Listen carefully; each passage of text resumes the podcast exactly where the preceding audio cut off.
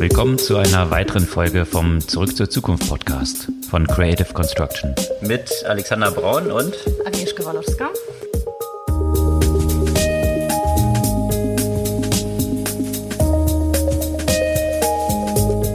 Was gab's Neues letzte Woche? Passend zum Valentinstag, an dem wir die Folge aufnehmen, gab's ja letzte Woche den Börsengang von Bumble. Und was Bumble ist und was dahinter steckt und warum ist es interessant, darüber sprechen wir dann, wenn wir in die Details reingehen. Eine ganze Reihe von News gab es auch rund um Self-Driving Cars und welche Investments es da so gab und was die Konsequenzen davon sind, das vertiefen wir auch. Ja, apropos Cars, von Tesla gab es wie immer auch mal spannende Neuigkeiten und zwar diesmal in dem Kontext vom Einkauf von Bitcoin im großen Stil. Genau, was den Kurs entsprechend beflügelt hat. Da gab es noch eine ganze Reihe von weiteren News, die alle sehr positiv für Cryptocurrencies und Bitcoin waren. Welche das waren, vertiefen wir und auch welche Konsequenzen das so aus Energieperspektive hat, gerade vor dem Hintergrund, dass Tesla ja so eine Clean Energy Company sein will. Und in dem gesamten Finanzumfeld gab es ja nicht nur News rund um Cryptocurrencies, sondern auch eine ganze Menge andere Themen. Unter anderem Klarna mit dem Stand von einem neuen Girokonto in Deutschland und Expansionspläne von PayPal und auch äh, Ikea, die eigene Financial Services in Richtung Kunde ausbauen will und noch ein paar andere. Wie zum Beispiel Twitter, die auch hier Zahlungsmöglichkeiten integrieren möchten, dass eine weitere Company das bei sich integriert. Und in diesem Kontext von Social-Media-Geschichten gab es dann natürlich auch noch News von Facebook und was die so in Richtung Clubhouse planen. Ja, und Facebook plant nicht nur in Richtung Clubhouse und zum Thema Clubhouse erzählen wir ja auch natürlich wieder ein paar andere Themen auch, aber Facebook will ja auch in Richtung Wearables äh, reingehen und schauen wir mal, was man davon halten kann. Zu Wearables gab es auch einen sehr interessanten Milestone rund um die Apple Watch und eine interessante Erkenntnis bezüglich Identifikation oder Früherkennung von Covid-Fällen auf Basis der Apple Watch. Ja, das und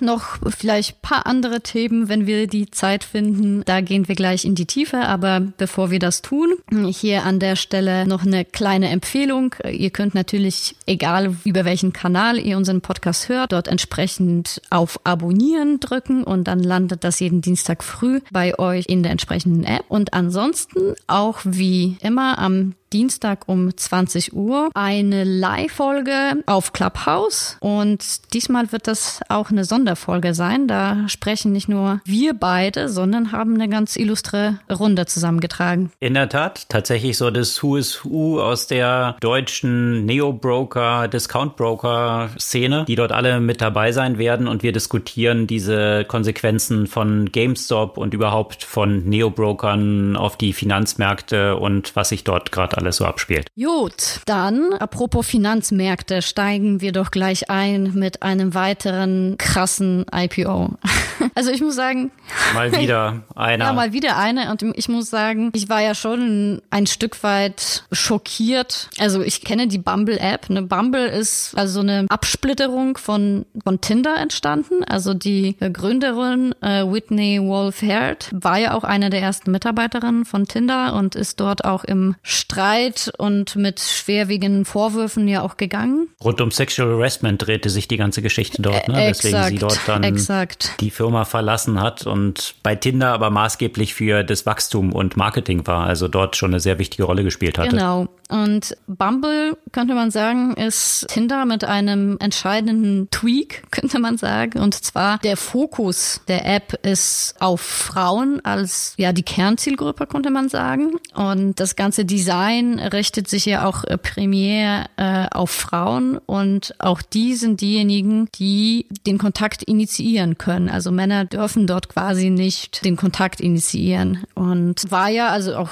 ich irgendwie skeptisch, was das Modell angeht, muss ich sagen. Und natürlich, was die Bewertung angeht, bin ich auch weiterhin skeptisch. Das betrifft wahrscheinlich jeden Tech-I P O im Moment. Aber dass die Company erfolgreich ist mit mehreren Millionen Nutzern und Nutzerinnen, das hat ja auch ein Stück weit diesem Design und diesem kleinen Tweak, würde man sagen, doch irgendwie recht gegeben, dass, dass sich das durchgesetzt hat. Und die Gründerin ist jetzt die jüngste Self-Made-Milliardärin auch geworden. Ja, das finde ich schon eine faszinierende spannende Entwicklung, gerade eben im Kontext von so einem kleinen Tweak, wie du berichtet hast. Von der Grundmechanik ist Bumble ja genauso aufgebaut wie Tinder. Man swiped und dann gibt's ein Match, wenn beide sich kennenlernen wollen. Aber, wie du es gerade beschrieben hast, der einzige Unterschied ist jetzt, dass nur die Frau die Initiative ergreifen und die erste Nachricht schreiben kann. Und das ist natürlich der kleine, aber feine Unterschied, der anscheinend hier eine starke Differenzierung dann geschaffen hat. Und das ist ja natürlich bei Dating-Apps immer so das Challenge. Frauen sind in der Regel ja ziemlich unterrepräsentiert, also immer sehr viel mehr Männer unterwegs. Also diese Zielgruppe entsprechend ihrer Needs dort besser abzufangen, ist natürlich ideal für eine Dating-App. Und der Erfolg gibt Bumble recht. Die sind jetzt beim I P O am Eröffnungstag um vierundsechzig Prozent gestiegen. Das ist aktuell bei diesen ganzen I P Os, die stattfinden, vor dem Hintergrund des etwas crazy Kapitalmarktes gerade und der Geldmengen, die da so rumfließen, wahrscheinlich jetzt nicht so die revolutionäre Entwicklung, aber trotzdem mit vierzehn Milliarden bewertet zu sein, sicherlich ein Riesenerfolg. Und diese Kontaktaufnahme, also ich möchte gerne nochmal ein bisschen auf die Details des Designs eingehen, weil ich finde es eigentlich wirklich durchaus sinnvoll, ja, weil am Ende ist es so, bei den Dating-Apps, da wo die Frauen sind, kommen ja auch die Männer. Und das haben die bisherigen Apps, glaube ich, auch nicht ausreichend verstanden, weswegen du ja bei ganz, ganz vielen von den in Dating-Apps, in welchem Kontext auch immer, relativ viel auch Belästigung et cetera als Frau ja auch ausgesetzt wirst. Und es geht jetzt hier natürlich nicht nur um die Kontaktaufnahme, sondern um das ganze Ökosystem, das sich auf die Sicherheit und das Wohlbefinden der Frauen halt bezieht, mit vielen Prozeduren, die eben Harassment unterbinden sollen et cetera. Also ich finde gerade so im Kontext, dass auch letzte Woche und in den Wochen davor auch viele Medienberichte über die Belästigung von Frauen in den sozialen Medien et cetera auch erschienen sind. Gerade in so einem Dating-Kontext finde ich das echt ein spannender Aspekt und ich denke, dass auch viele soziale Medien, die nicht auf das Dating ausgerichtet sind, sich da vielleicht was abgucken könnten, was, was das angeht. Absolut und nicht nur eben in diesem Kontext von Dating, wie du gerade gesagt hast, sondern was wir auch immer in Diskussionen mit Kunden erleben, ist halt häufig die Diskussion darum, wie kriegt man wirklich eine Positionierung, egal welchen Produktes oder welche, welchen Services, für eine ganz spezifische Zielgruppe hin. Und häufig sind diese Diskussionen in der Richtung, dass ja die Zielgruppe Frauen mit den speziellen Bedürfnissen jetzt wahrscheinlich nicht für sich genommen Differenzierung genug ist, um ein entsprechendes Marktpotenzial zu eröffnen. Und deswegen finde ich Bumble jetzt hier ein sehr gutes Beispiel dafür, mit einem zunächst mal gefühlt sehr kleinen Unterschied in dem etablierten Geschäftsmodell, hier so eine Multi-Billion-Dollar-Geschichte aufzubauen. Also und das, denke ich mal, ist das, was man davon lernen kann. Ein ganz spezifischen Angebot für eine spezifische Zielgruppe, die gut zu verstehen und richtig abzuholen, welches Marktpotenzial das schaffen kann. Weil das natürlich schon mal lustig ist, wenn man bei Frauen von einer spezifischen Zielgruppe äh, spricht. Ne? Das ist ja immer noch fünfzig Prozent der Gesellschaft. Das vergisst man dann, glaube ich, auch mal ganz gerne. äh. Ja, aber gerade ja, auch klar. Diese Diskussion, die man dann gerade im, im Kontext von Investment ja. hat und so, ne? Wo natürlich immer ein extremer Männerüberhang ist und deswegen die Diskussion, wie ich finde, häufig ja mit ein bisschen Scheuklappen in Bezug auf die Zielgruppe Frauen auch geführt wird, mhm. ja. Und auch die Zielgruppe Frauen ist ja jetzt keine homogene Zielgruppe, klar. ja. Also da gibt es ja wiederum zig Unter, Unterkategorien, wie man es nochmal aufdröseln kann und nochmal spezifische Bedürfnisse abholen kann. Aber allein, dass diese Diskussion auf so einer Ebene schon so geführt wird und dort häufig dann die Frage gestellt wird, naja, ist es denn Markt genug? Finde ich schon faszinierend und das zeigt das ja ganz gut auf, dieses Beispiel. Ja, und Diskussionen gibt es ja auch viel und, und seit langer Zeit um ein anderes Thema auch und zwar selbstfahrende Autos. Ein harter Cut, äh, aber auch da gab es vieles letzte Woche. Genau, und zwar sehr interessante Entwicklung von einem traditionellen Automobilhersteller und zwar General Motors. Die hatten zwanzig sechzehn, wie sich jetzt herausstellt, ein sehr schlaues Investment getätigt und hatten eine Milliarde für die Mehrheit oder fast sogar die Übernahme von Cruise, also ein Startup, was mhm. sich mit Self-Driving Technology beschäftigt, ausgegeben. Wie gesagt, damals eine Milliarde und jetzt gab es News, dass Microsoft zusammen mit G M und noch ein paar anderen nochmal zwei Milliarden in Cruise investiert haben und das jetzt sage und schreibe zu einer Bewertung von dreißig Milliarden. Mhm. Also von zwanzig sechzehn in diesen fünf Jahren von einer Bewertung von einer Milliarde jetzt auf dreißig Milliarden gestiegen und wenn man das mal in den Kontext zur Gesamtbewertung setzt von General Motors, General Motors ist gesamt mit aktuell siebenundsiebzig Milliarden bewertet, wenn davon dreißig Milliarden allein Cruise sind, dann war das sicherlich ein sehr erfolgreiches Investment und jetzt der Einstieg von Microsoft. Da verspricht man sich gerade aus dem Kontext der Technologie, die Microsoft dort mitbringt, einen wichtigen Unterstützung dieses Projektes und sicherlich eines der aktuell ja aussichtsreichsten Projekte gegenüber Google, die da ja noch mit Waymo unterwegs sind. Und interessanterweise hat Cruise seit Dezember letzten Jahres auch in San Francisco schon die Zulassung, Fahrzeuge ganz ohne Sicherheitsfahrer zu betreiben, also komplett driverless. Mhm. Und das Ziel ist, dass bis zum Ende des Jahres zwanzig einundzwanzig diese selbstfahrenden Taxis dann in San Francisco auch kostenpflichtig betrieben werden können. Also eine durchaus ambitionierte Timeline, aber vor dem Hintergrund, dass sie jetzt schon ohne Begleitfahrer unterwegs sind, ein ja nicht so in weiter Ferne stehendes Ziel. Da muss Apple aber jetzt ein bisschen Gas geben, wenn sie noch in den Bereich reinkommen wollen. Bisher gab es jetzt noch keine News, die jetzt diesen angeblichen Deal, der erstmal stattfinden sollte und jetzt geplatzt hat, jetzt wieder bestätigen würden. Also bin ich gespannt, was von der Seite ja noch kommt. Ja, da bin ich sowieso gespannt. Das, was jetzt geplatzt ist, da hatten wir letzte Woche ja von berichtet, dass es dort Diskussionen gab zwischen Hyundai und Apple und mit Hyundai ja schon länger, aber Kia, was ja wiederum zu Hyundai gehört, war letzte Woche dann so die News, das wird jetzt gebaut und Apple hat da schon dreieinhalb Milliarden jetzt investiert und anscheinend sind diese Gespräche, so der aktuelle Stand, beendet worden. Also das soll jetzt doch alles nicht stimmen. Ich frage mich so ein bisschen, Apple möchte gerade in so einem Kontext, wenn sie neue Produkte bringen, möchten sie ja natürlich immer im Driver's Seat mhm. sitzen und das, ja, ich weiß nicht, also letztendlich sind sie ja da dran, was zu bauen und kann mir nicht vorstellen, dass sie jetzt wollen, dass diese News vorher rauskommen.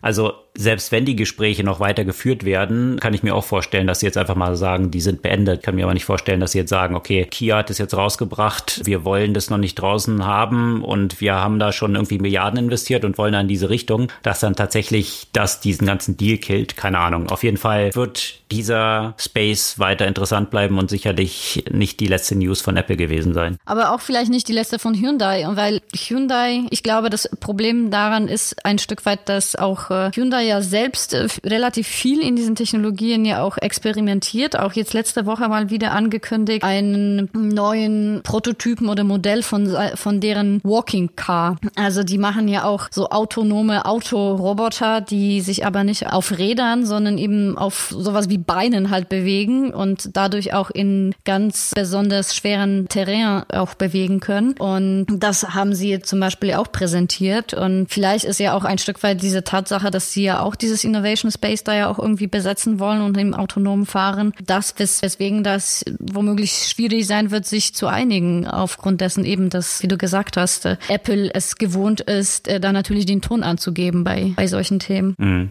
Ja, und Hyundai da nicht nur am Beifahrersitz sitzen Eben. möchte oder so eine Dumbpipe wie und wie Foxconn für die Herstellung von den iPhones sein möchte. Ja, eben. Ja, und wenn wir beim autonomen Fahren sind, ich glaube, es gibt keine Woche, wo nicht irgendwelche krasse News von äh, Elon Musk kommen. Und auch jetzt drehen sich die News weniger um tatsächlich Technologie rund um Auto und viel mehr rund um Cryptocurrencies. Und zwar hat Tesla Anfang der Woche anderthalb Milliarden in Bitcoins investiert, was natürlich dazu geführt hat, dass äh, Bitcoin wieder in einem extremen Höhenflug äh, sich befindet. Ja, investiert haben sie tatsächlich schon im Lauf des letzten Monats, aber in der vergangenen Woche wurde es dann bekannt also, gegeben. M-hmm. Also es wurde natürlich über einen längeren Zeitraum dann so stückweise hinzugekauft und allein die News, die dann rauskam, hat dazu geführt, dass Bitcoin nochmal kräftig nach oben gesprungen ist. Über die vierzigtausend, fünfundvierzigtausend, jetzt äh, steuert Bitcoin aktuell so auf die fünfzigtausend Dollar zu. Also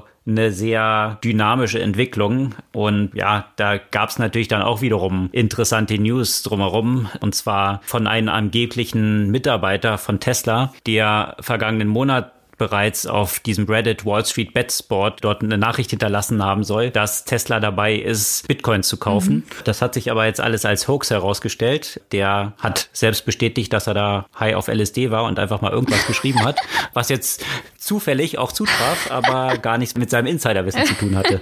Also ein Metaversum, in dem man hier unterwegs ist aktuell. Aber es gab auch ein paar handfeste News dann, nämlich rund um Cryptocurrencies und natürlich auch Bitcoin, die sicherlich auch dazu beigetragen haben, dass das jetzt so stark angestiegen ist. Unter anderem hat Mastercard, wir hatten ja letzte Woche von Visa schon berichtet, bekannt gegeben, dass sie planen, ihren Händlern die Akzeptanz von Kryptowährungen zu ermöglichen im eigenen Netzwerk. Und dann hat die älteste Bank der U S A, B N Y Mellon, bekannt gegeben, dass sie auch ein Integrated Service for Digital Asset etablieren. Also dort sicherlich aus einer Ecke von einer sehr traditionellen Bank durchaus Signalwirkung. Mm. Und der Bürgermeister von Miami hat bekannt gegeben, dass er es den Einwohnern von Miami ermöglichen möchte, dass sie ihre Steuern in Bitcoin zahlen können und dass Staatsangestellte oder Angestellte der Verwaltung sich auch in Bitcoin ihre Gehälter zahlen lassen können. Also immer mehr Breitenwirkung, die das auch ja recht traditionell im Umfeld jetzt anfängt zu entfalten. Und auch von Amazon gab es News oder Gerüchte, dass sie planen, in Mexiko ein digitales Payment-Netzwerk einzuführen. Und da ist natürlich die Personalie Andy Jassy, der jetzt ja C E O von Amazon ist, auch ganz interessant, weil er für Amazon Managed Blockchain verantwortlich mhm. war, als Chef von A W S, also durchaus dort auch schon Richtung Cryptocurrencies und Blockchain eine gewisse Affinität hat. Also von daher sicherlich auch nicht ganz von der Hand zu weisen. Steuerzahlen in Bitcoin kann man übrigens schon seit einer Weile in einem europäischen Land. Weißt du in welchem? Estland, nehme ich mal Nein. an. Nein, da spricht man auch Deutsch. Mhm. Na, wo ist Dann. denn die Crypto Valley Europas? Also in einigen Kantonen der Schweiz kann man tatsächlich schon seit letzten oder sogar vorletzten Jahr Steuern in Bitcoin zahlen. Ach so, in einzelnen Kantonen mhm. dort, ja, ja. ja. Aber dieses Investment von Elon Musk oder Tesla hat natürlich dann auch zu einer ganzen Reihe von Diskussionen geführt, weil dann natürlich gesagt wurde, okay, Tesla ist ja so auf Clean Energy mhm. aus und wie schlecht ist eigentlich Bitcoin bezüglich des ganzen Minings, was dort hinter stattfindet, für den Verbrauch von Energie. Man geht aktuell davon aus, dass das Bitcoin-Mining pro Jahr die Energiemenge, die die ganzen Niederlande im Jahr konsumieren, in Anspruch nimmt. Und da stellt sich dann natürlich die Frage, lässt sich das mit diesem saubere Luft und Clean Energy Philosophien von Tesla eigentlich so unter einen Hut bringen? Und da gab es aber auch eine interessante Diskussion dazu. Und zwar, was auf den ersten Blick natürlich als ein Widerspruch erscheint, ist vielleicht auf den zweiten Blick nicht unbedingt einer. Und zwar durch die die Förderung von Alternativenergien wie Wind und Sonne, die haben ja bestimmte Spitzen, wo die erzeugt werden, wo häufig keine Abnehmer existieren. Ah, und deswegen lassen sich going. viele Bereiche, exakt, deswegen lassen sich manche Bereiche dort nicht richtig monetarisieren. Und die Diskussion ist halt, wenn jetzt dadurch, durch diese Energie dort produziert wird, die bisher keinen Abnehmer hat, dort einen Wert kreieren lässt, eben in Form von Bitcoins, können damit ja eigentlich Incentives geschaffen werden, die Verbreitung von alternativen Energiequellen zu fördern und monetarisierbar zu machen. Also wie bei den meisten komplexen Fragen gibt es dort eine richtige Antwort oder eine einfache Antwort und die ist immer falsch. Es gibt dort sicherlich eine ganze Reihe von unterschiedlichen Aspekten, die dort mit reinspielen können. Stichwort Monetarisierung. Es gab interessante News ja grundsätzlich aus der Finanzszene in Deutschland und weltweit und eine der ersten Themen, die Commerzbank möchte mehr ihre Digitalgeschäfte monetarisieren. Und zwar soll es ja auch mit dem neuen Vorstand auch eine stärkere Strategie in Richtung digital. Filialen sollen stärker abgebaut werden. Comdirect soll ja quasi zum zentralen Bankkanal oder Bankangebot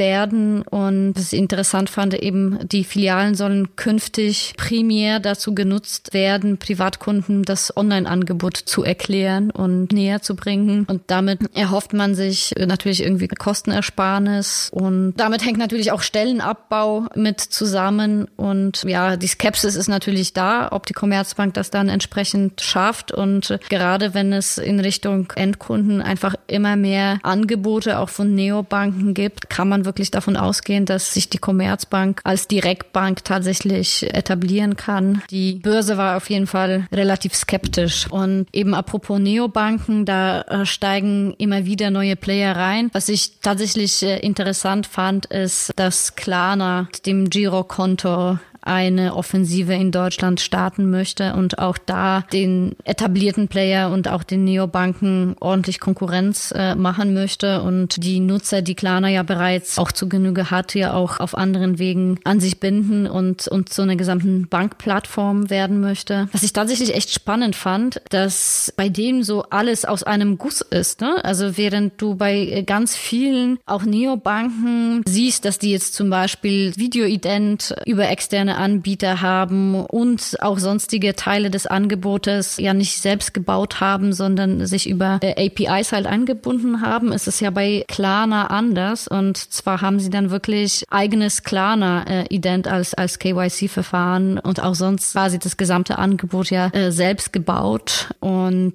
ja, wollen da jetzt nicht nur die, die Bezahlmöglichkeit anbieten, sondern wirklich mit smartem Budgeting und allen möglichen Features, die jetzt so der moderne Bankkunde erwartet, da entsprechend noch mehr Zugang zum Kunden schaffen. Ich bin sehr gespannt, wie auch die anderen reagieren werden und ob das Angebot ja auch divers genug und attraktiv genug sein wird, dass Nutzerinnen und Nutzer da dahin wechseln werden. Auf jeden Fall eine spannende Entwicklung. Ich meine, da haben wir ja schon vor ein paar Jahren drüber geschrieben, rund um diese Thematik, was sind die Konsequenzen für Banken von Fintechs und Big Tech, was man jetzt hier in diesem Umfeld sieht, eben viele dieser Fintech, Klarna ist eins davon, die so ganz spitz mit einem ganz klaren Offering gestartet sind, ähnlich wie Stripe in den U S A, dann nach und nach jetzt das Offering ausweiten und immer mehr Richtung Endkunden dann auch als so ein Rundum-Paket gehen und was natürlich auch Sinn macht, wenn du einmal die Customer Acquisition Costs hast und die Kunden jetzt natürlich bei dir drauf sind, was kannst du damit noch machen? Ja, also da geht es ja natürlich, wenn du wachsen willst, darum, welche Zusatzservices kannst du noch anbieten, um diese existierenden Kunden zu monetarisieren und dann natürlich ja, den entsprechenden Kundenwert zu erhöhen. Also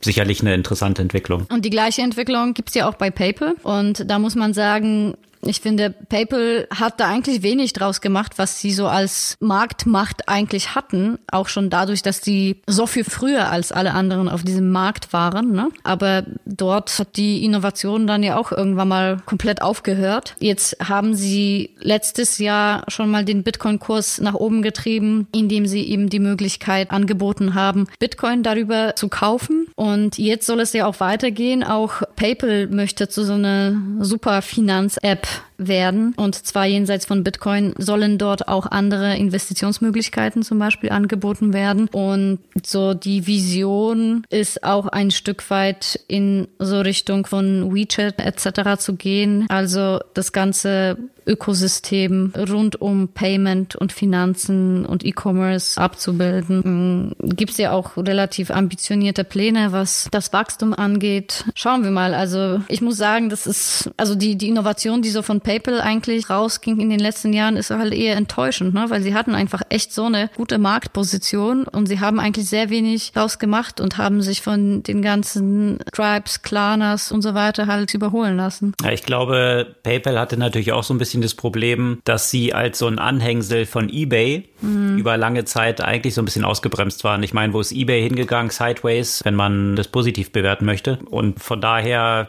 war, glaube ich, PayPal lange da in diesem Ökosystem so gefangen und konnte nicht richtig diese eigene Dynamik entwickeln. Das war ja dann mit dem Abspalten als eine separate Company der richtige Schritt in die richtige Richtung gemacht, aber ist, ja, aber auch schon ist ja auch schon her. eine Weile her. Ja. ja, genau. Aber du weißt, wie es mit so Unternehmenskulturen auch ist. Also, weiß nicht, das hat wahrscheinlich nicht gerade die ganze Sache beschleunigt und wahrscheinlich sind dann agilere, neue Player dort in der Lage, hier das etwas schneller aufzubauen. Ich finde auch interessant, eben, du hast gesagt, Super-App, die jetzt PayPal dort anstrebt. Das sind ja auch so diese ähnlichen Entwicklungen. Klarna als ein Player, aber halt auch jetzt ein Square, ja, wo der Gründer von Twitter ja an Bord ist. Also Twitter ist ja eigentlich nur noch so ein Side-Project von ihm gefühlt, weil natürlich dort bei Square ein bisschen mehr Musik spielt, was das Wachstum angeht und die Zukunftsaussichten und Bewertungen. Und ich finde es aber interessant, wie anders diese Player in den Markt reingehen, als jetzt so traditionelle Banken. Also ein Klarna sich Snoop Dogg als so eine große Marketingfigur reingeholt hat. Ja, also so cool, mit so einem Rapper zu positionieren und auch Square eben versucht, so weit wie möglich von einem angestaubten Bankprodukt entfernt zu sein, wie es wie es halt nur irgendwie geht. Also die diskutieren ja auch über die Übernahme von Tidal, also eben ein von äh, Jay-Z, glaube ich, betriebener Musikservice. Also so in diesem Kontext von Rappern und, und Musikszene sich zu positionieren und so ein Payment-Produkt und Finanz-Super-App dann irgendwie cool zu machen, das ist halt schon eine Differenzierung, die sich wahrscheinlich die wenigsten Banken jetzt so trauen würden und wahrscheinlich auch nicht so ganz glaubwürdig transportieren könnten, aber wahrscheinlich deswegen gerade diese Positionierung. Und auch wenn es dann um Positionierung geht und zeigt alles so ein bisschen in eine gewisse Richtung. Also einerseits so diese mh, Battle of Platforms, könnte man sagen, was das Thema Finanzen angeht. Auf der anderen Seite dieses Embedded oder Contextual Finance, die Finanzen, wo sich dort befinden, wo sie von dem Nutzer benötigt werden und nicht an einer zentralen Stelle bei einer Bank. Da kam eben eine auch eine Ankündigung von Ikea. Ikea arbeitet ja auch schon seit einer Weile mit einem Bankanbieter, Ikano Bank. Der kam ja auch ursprünglich aus dem gleichen Konzern raus, war ja aber auch selbstständig und hat ja auch nur quasi einzelne Dienstleistungen für Ikea gebracht. Und es hat Ikea neunundvierzig Prozent in der Ikano Bank akquiriert und mit dem Ziel ja auch tatsächlich die Financial Services noch stärker zu einem zentralen Bestandteil der ganzen Customer Journey von Ikea zu machen, und zwar sowohl online als auch offline. Da geht es natürlich, was naheliegend ist, natürlich das Thema Kredite, was die natürlich schon anbieten, aber man kann sich rund um Ikea auch eine ganze Reihe von unterschiedlichen Finanzdienstleistungen ja auch anbieten, auch Versicherungen et cetera. Und mit dieser enormen Nutzerbasis und Kundenbasis, die Ikea ja auch weltweit hat, auch sicherlich sehr, sehr interessanter Aspekt, auch da in Richtung Financial Services zu gehen. Und das zeigt ja auch, ne, mit Shopify und auch mit Walmart und so weiter, wie stark die ganzen Retail- und E-Commerce-Player sich versuchen, in dem ganzen Umfeld von Financial Services zu etablieren. Absolut. Von Shopify gab es auch eine interessante News in diesem Stimmt. Kontext, richtig? Mhm. Was haben die angekündigt? Die wollen es jetzt ermöglichen, dass man Instagram und unterschiedlichen Social-Media-Channels viel einfacher zahlen kann direkt. Genau. Und dass entsprechend Shopify Pay dort integriert ist und man aufsetzend auf dem existierenden Shopify-Konto dann eigentlich nicht mehr viele Schritte hat. Also so ein bisschen das, was Amazon mit One-Click hat, das dann mit Shopify über unterschiedliche Social-Media-Kanäle. Genau, ShopPay heißt das. Das ist ja auch tatsächlich hm. diese Shopify-interne oder Shopify-Plattform-Zahlungsmethode, die auch, ähm, auch offline quasi angeboten wird und jetzt eben in der Kooperation mit Facebook, auf Facebook und Instagram. Das ist halt wirklich so der beste Beispiel für diese Battle of Platforms, ne? Mit ShopPay, dann Amazon Pay, dann Apple Pay, äh, Google Pay, wo du es auch einfach so mittlerweile kaum einfacher haben kannst, irgendwo zu bezahlen, einfach nur mit einem Klick. Und wer will wohl diesen Battle gewinnen? Also ich muss sagen, ich bin echt mittlerweile von dem Apple Pay ziemlich begeistert. Gerade wenn du E-Commerce auf deinem Smartphone halt betreibst, dann gibt's eigentlich nichts Einfacheres, ne? Als das einfach in dein Betriebssystem integrierte Bezahlmodell halt zu nutzen. Und somit bin ich dann ja auch sehr gespannt, wie die Konkurrenten sich dann halt schlagen werden, oder werden irgendwann mal die in das O S eingebettete Zahlmodelle da die Überhand gewinnen. Ja, interessante Fragestellung. Ja, die Usability, so wie Apple Pay dort integriert ist, macht es natürlich sehr, sehr einfach. Also und aus Nutzerperspektive ideal. Aber ja, ich bin gespannt. Also ich glaube, diesen Move von Shopify, weil das natürlich auch der klassische Kontext ist von den ganzen unabhängigen Merchants. Also im Unterschied zu Amazon ist ja Shopify dann eine Plattform, wo die einzelnen Händler unter ihren eigenen Brands unterwegs sind und damit auch ihre eigenen Auftritte haben in Websites. Also da steckt dann die Infrastruktur von Shopify dahinter, aber von außen sieht man das jetzt nicht unbedingt. Und da ist natürlich ein logischer Case von denen, das entsprechend in Instagram und Co. zu integrieren und dort dann die Händler zu unterstützen, indem man auch die Payments dort integriert, ist natürlich ein logischer Move. Aber aus der User-Perspektive, ich weiß nicht, wie viele Nutzer dann oder wie das dann genau funktioniert. Brauche ich dann als Kunde ein separates Shop-Pay-Konto, ja, genau, oder wie, wie Leute... Mhm. Mhm. Und dann kannst du aber quasi querbeet äh, bei allen Merchants, die auf Shopify sind, halt bezahlen. Ja. Aber mhm. natürlich musst du dich da erstmal, musst du dann halt ein Konto anlegen. Es bleibt spannend. Auf jeden Fall ein dynamischer Markt, der auch, und das treibt es ja auch, extrem hoch bewertet wird, die Multiples dort angeht. Und von daher möchte da keiner hinten anstehen, weil natürlich das so ein entscheidendes Puzzlestück in dieser ganzen User Journey ist und auch den Kunden zu besitzen dort an der Stelle des Payments ist natürlich ein sehr lukrativer Part. Mhm. Lukrativ ist auch die Apple Watch, und zwar vor allem für Apple natürlich. Und da gab es einen interessanten Meilenstein, der erreicht wurde. Und zwar werden aktuell hundert Millionen Apple Watches getragen. Also das ist doch schon eine ganz beachtliche Größe. Und aus Israel gab es eine interessante News, und zwar hat eine Studie dort festgestellt oder belegt, dass sich auf Basis der Apple Watch Covid eine Woche früher identifizieren lässt, als es mit dem P C R-Test anscheinend möglich ist. Also das ist sicherlich eine interessante News, gerade in dieser Richtung von der Qualität von Wearables und der Einsatzmöglichkeit von Wearables im Kontext von Gesundheit, Überwachung von Gesundheit, aber auch Identifikation von Krankheiten, und sicherlich ein interessanter Schritt in diese Richtung, dieses Device, was zunächst mal ja als so ein bisschen Lifestyle-Device gestartet ist, stärker Richtung Medical-Device so zu verschieben, was sicherlich eines der zentralen Ziele auch von Apple ist. Ja, und in diesem Kontext gibt es natürlich auch weitere Unternehmen, die sich da etablieren wollen. Also ich meine, Amazon haben wir auch schon berichtet, die in Richtung Wearables gehen. Google hat sich ja eingekauft bei Fitbit, und jetzt will natürlich ja auch Facebook einen eigenen Smartwatch rausbringen. Da stellt sich eine Reihe von Fragen.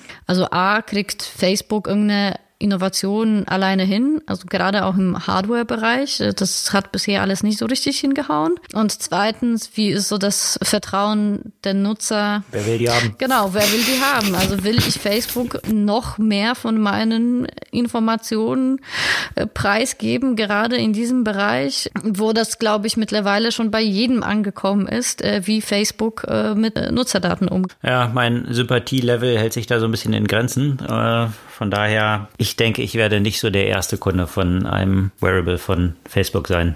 Aber hoffentlich kommen sie nicht auf die Idee, Garmin zu kaufen, weil das die Wearable meiner Wahl ist, und mich davon zu trennen wäre ein schmerzhafter Verlust.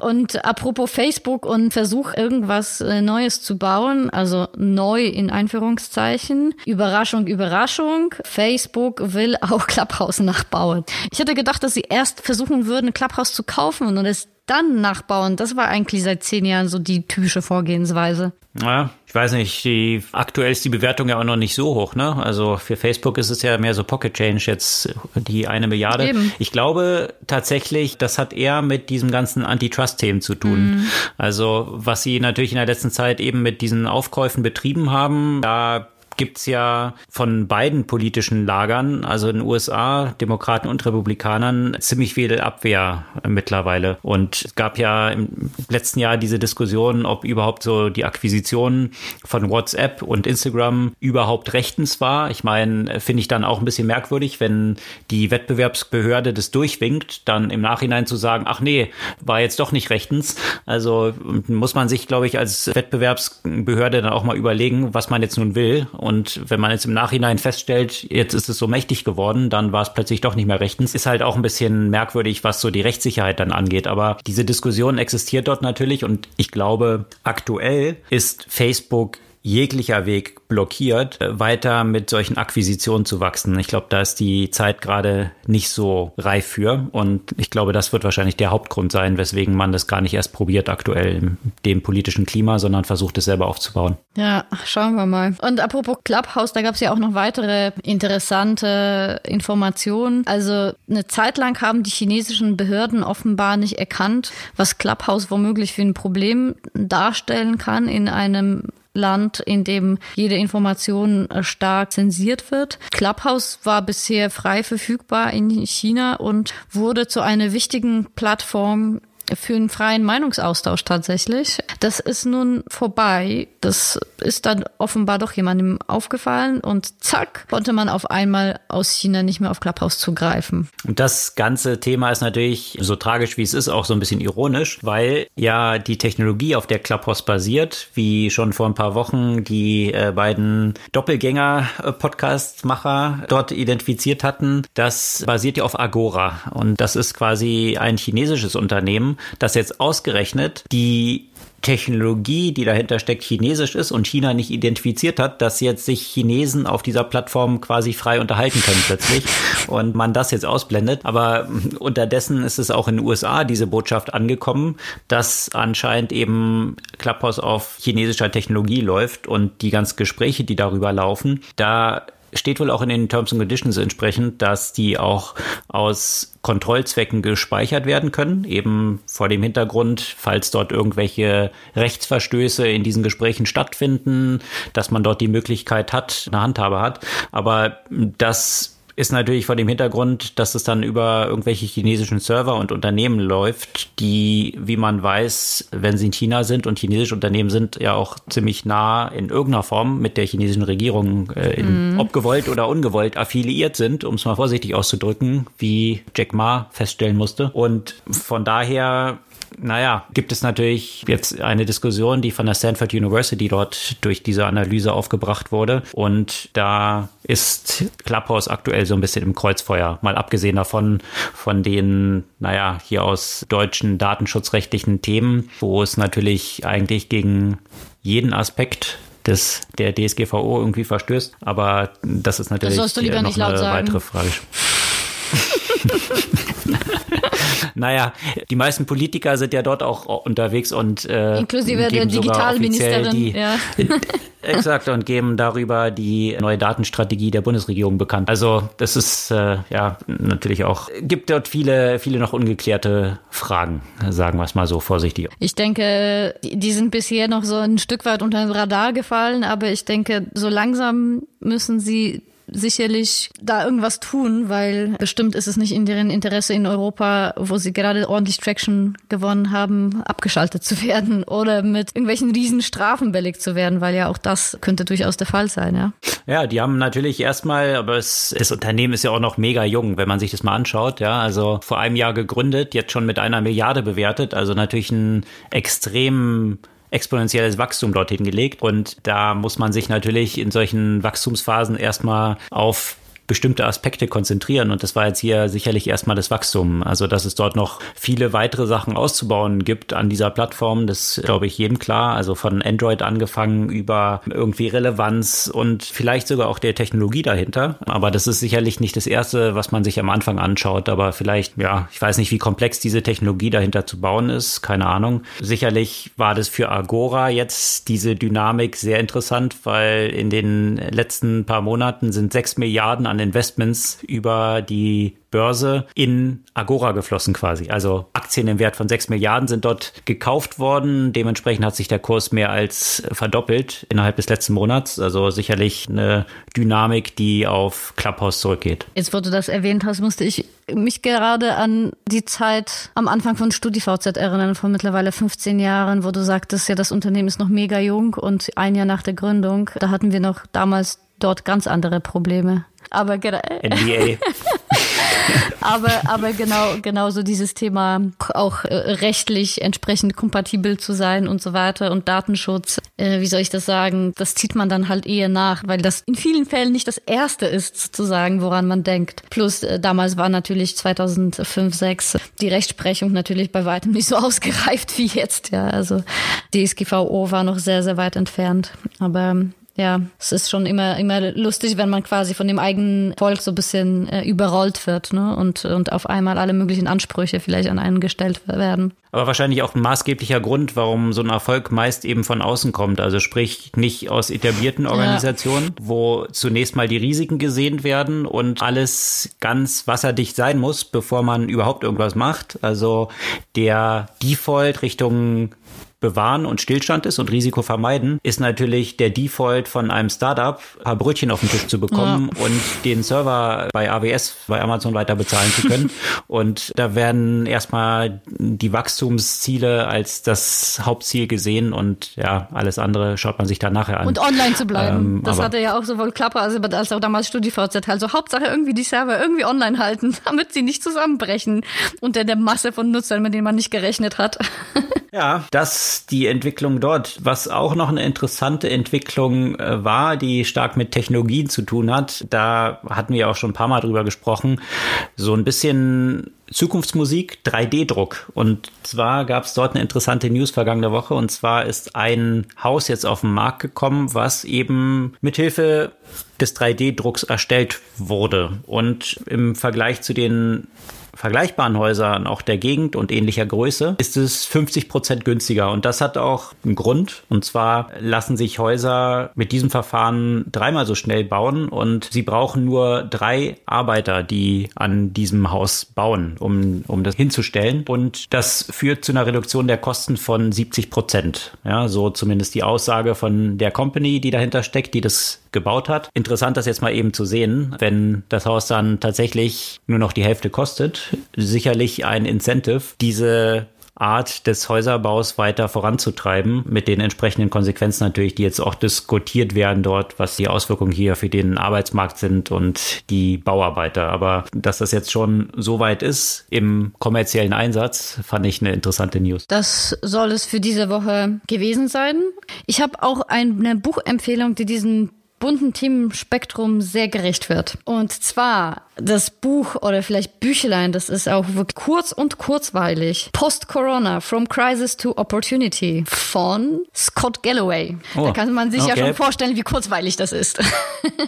Dass es sicherlich bunt und kurzweilig genau. wird. Ja, da ist sehr heiß diskutiert, was, welchen Wert seine Aussagen so haben, aber sicherlich unterhaltsam ist er. Und also ich würde sagen, das ist so ein bisschen wie unsere Jahreszusammenfassung, nur in Richtung richtig gut.